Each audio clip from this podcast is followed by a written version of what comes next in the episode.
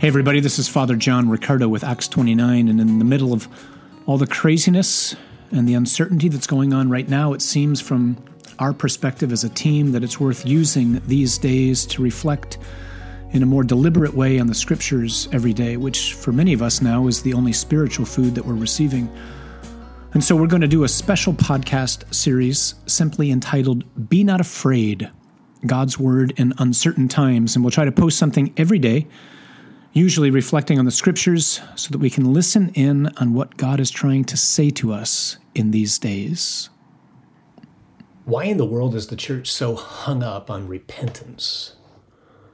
That's the question that came into my mind this morning as I was reading the Scriptures. The first reading, which is from the Acts of the Apostles, chapter 3, and the Gospel, which is from Luke chapter 24. This word, repent or repentance, is in the speech that Peter makes to the crowds who are amazed and astounded over the healing of the man who had formerly been crippled by the power of Jesus' name.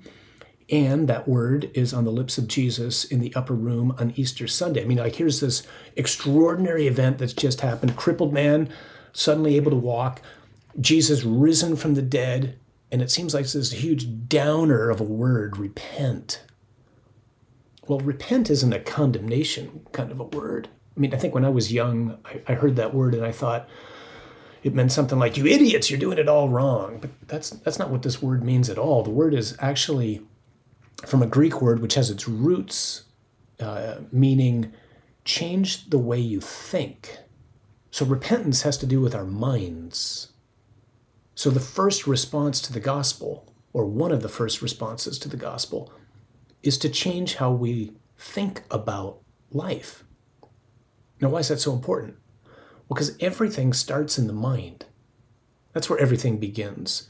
And the Gospels and the Christian life are hung up, if you will, on not telling us what to think, but trying to teach us how to think, trying to teach us with the mind of Jesus, and not just to teach us with the mind of Jesus, but trying to implore us to ask the Holy Spirit to enlighten our minds, to transform our minds, to renew our minds, so that we don't see parts of life differently because of what it is that God has done for us in Jesus. We see all of life differently because of what God has done for us in Jesus and revealed to us about himself and about our worth, namely that we're worth dying for to God, the God who made the universe that's 46 billion light years across.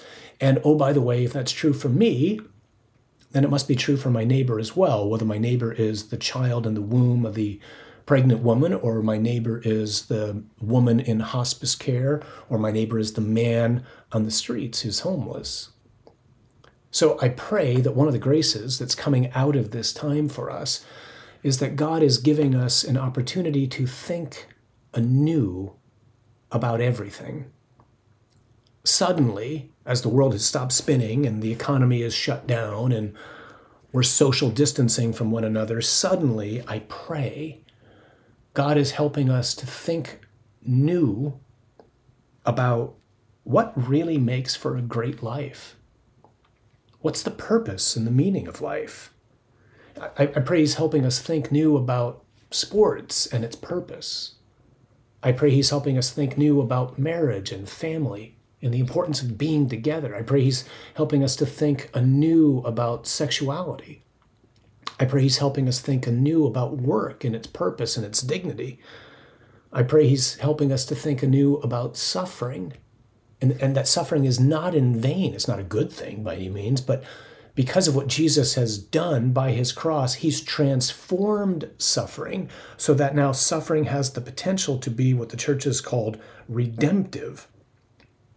Suffering is the means by which Jesus saved the world. And so when I suffer, not if, but when I suffer, I can do something with it. I can unite it to his cross. What a helpful thing to know right now, whether I'm a first responder and my life's at risk, whether I'm suffering with the coronavirus, whether I'm suffering from some other affliction right now. Like, this is not in vain, not if it's united to the cross. How do I know that? Because Jesus's cross was not in vain.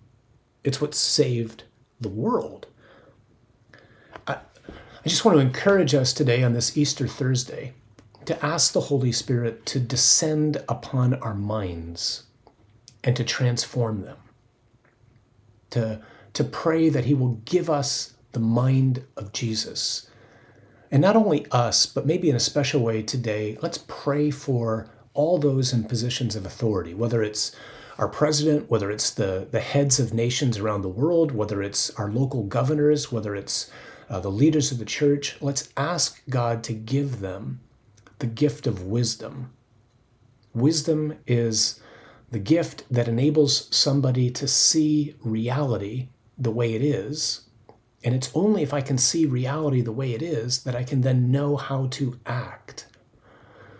So let's ask the Holy Spirit today to rush upon us, just as he rushed upon the apostles and Our Lady on the day of Pentecost, that our minds would be enlightened, that our minds would be renewed, that our minds would be transformed, that we would see things in a new way, that we would not just repeat and parrot what the church teaches, but we'd understand how to think about life.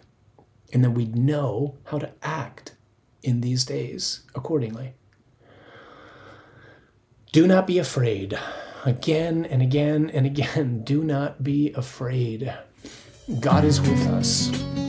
You and I were born for this.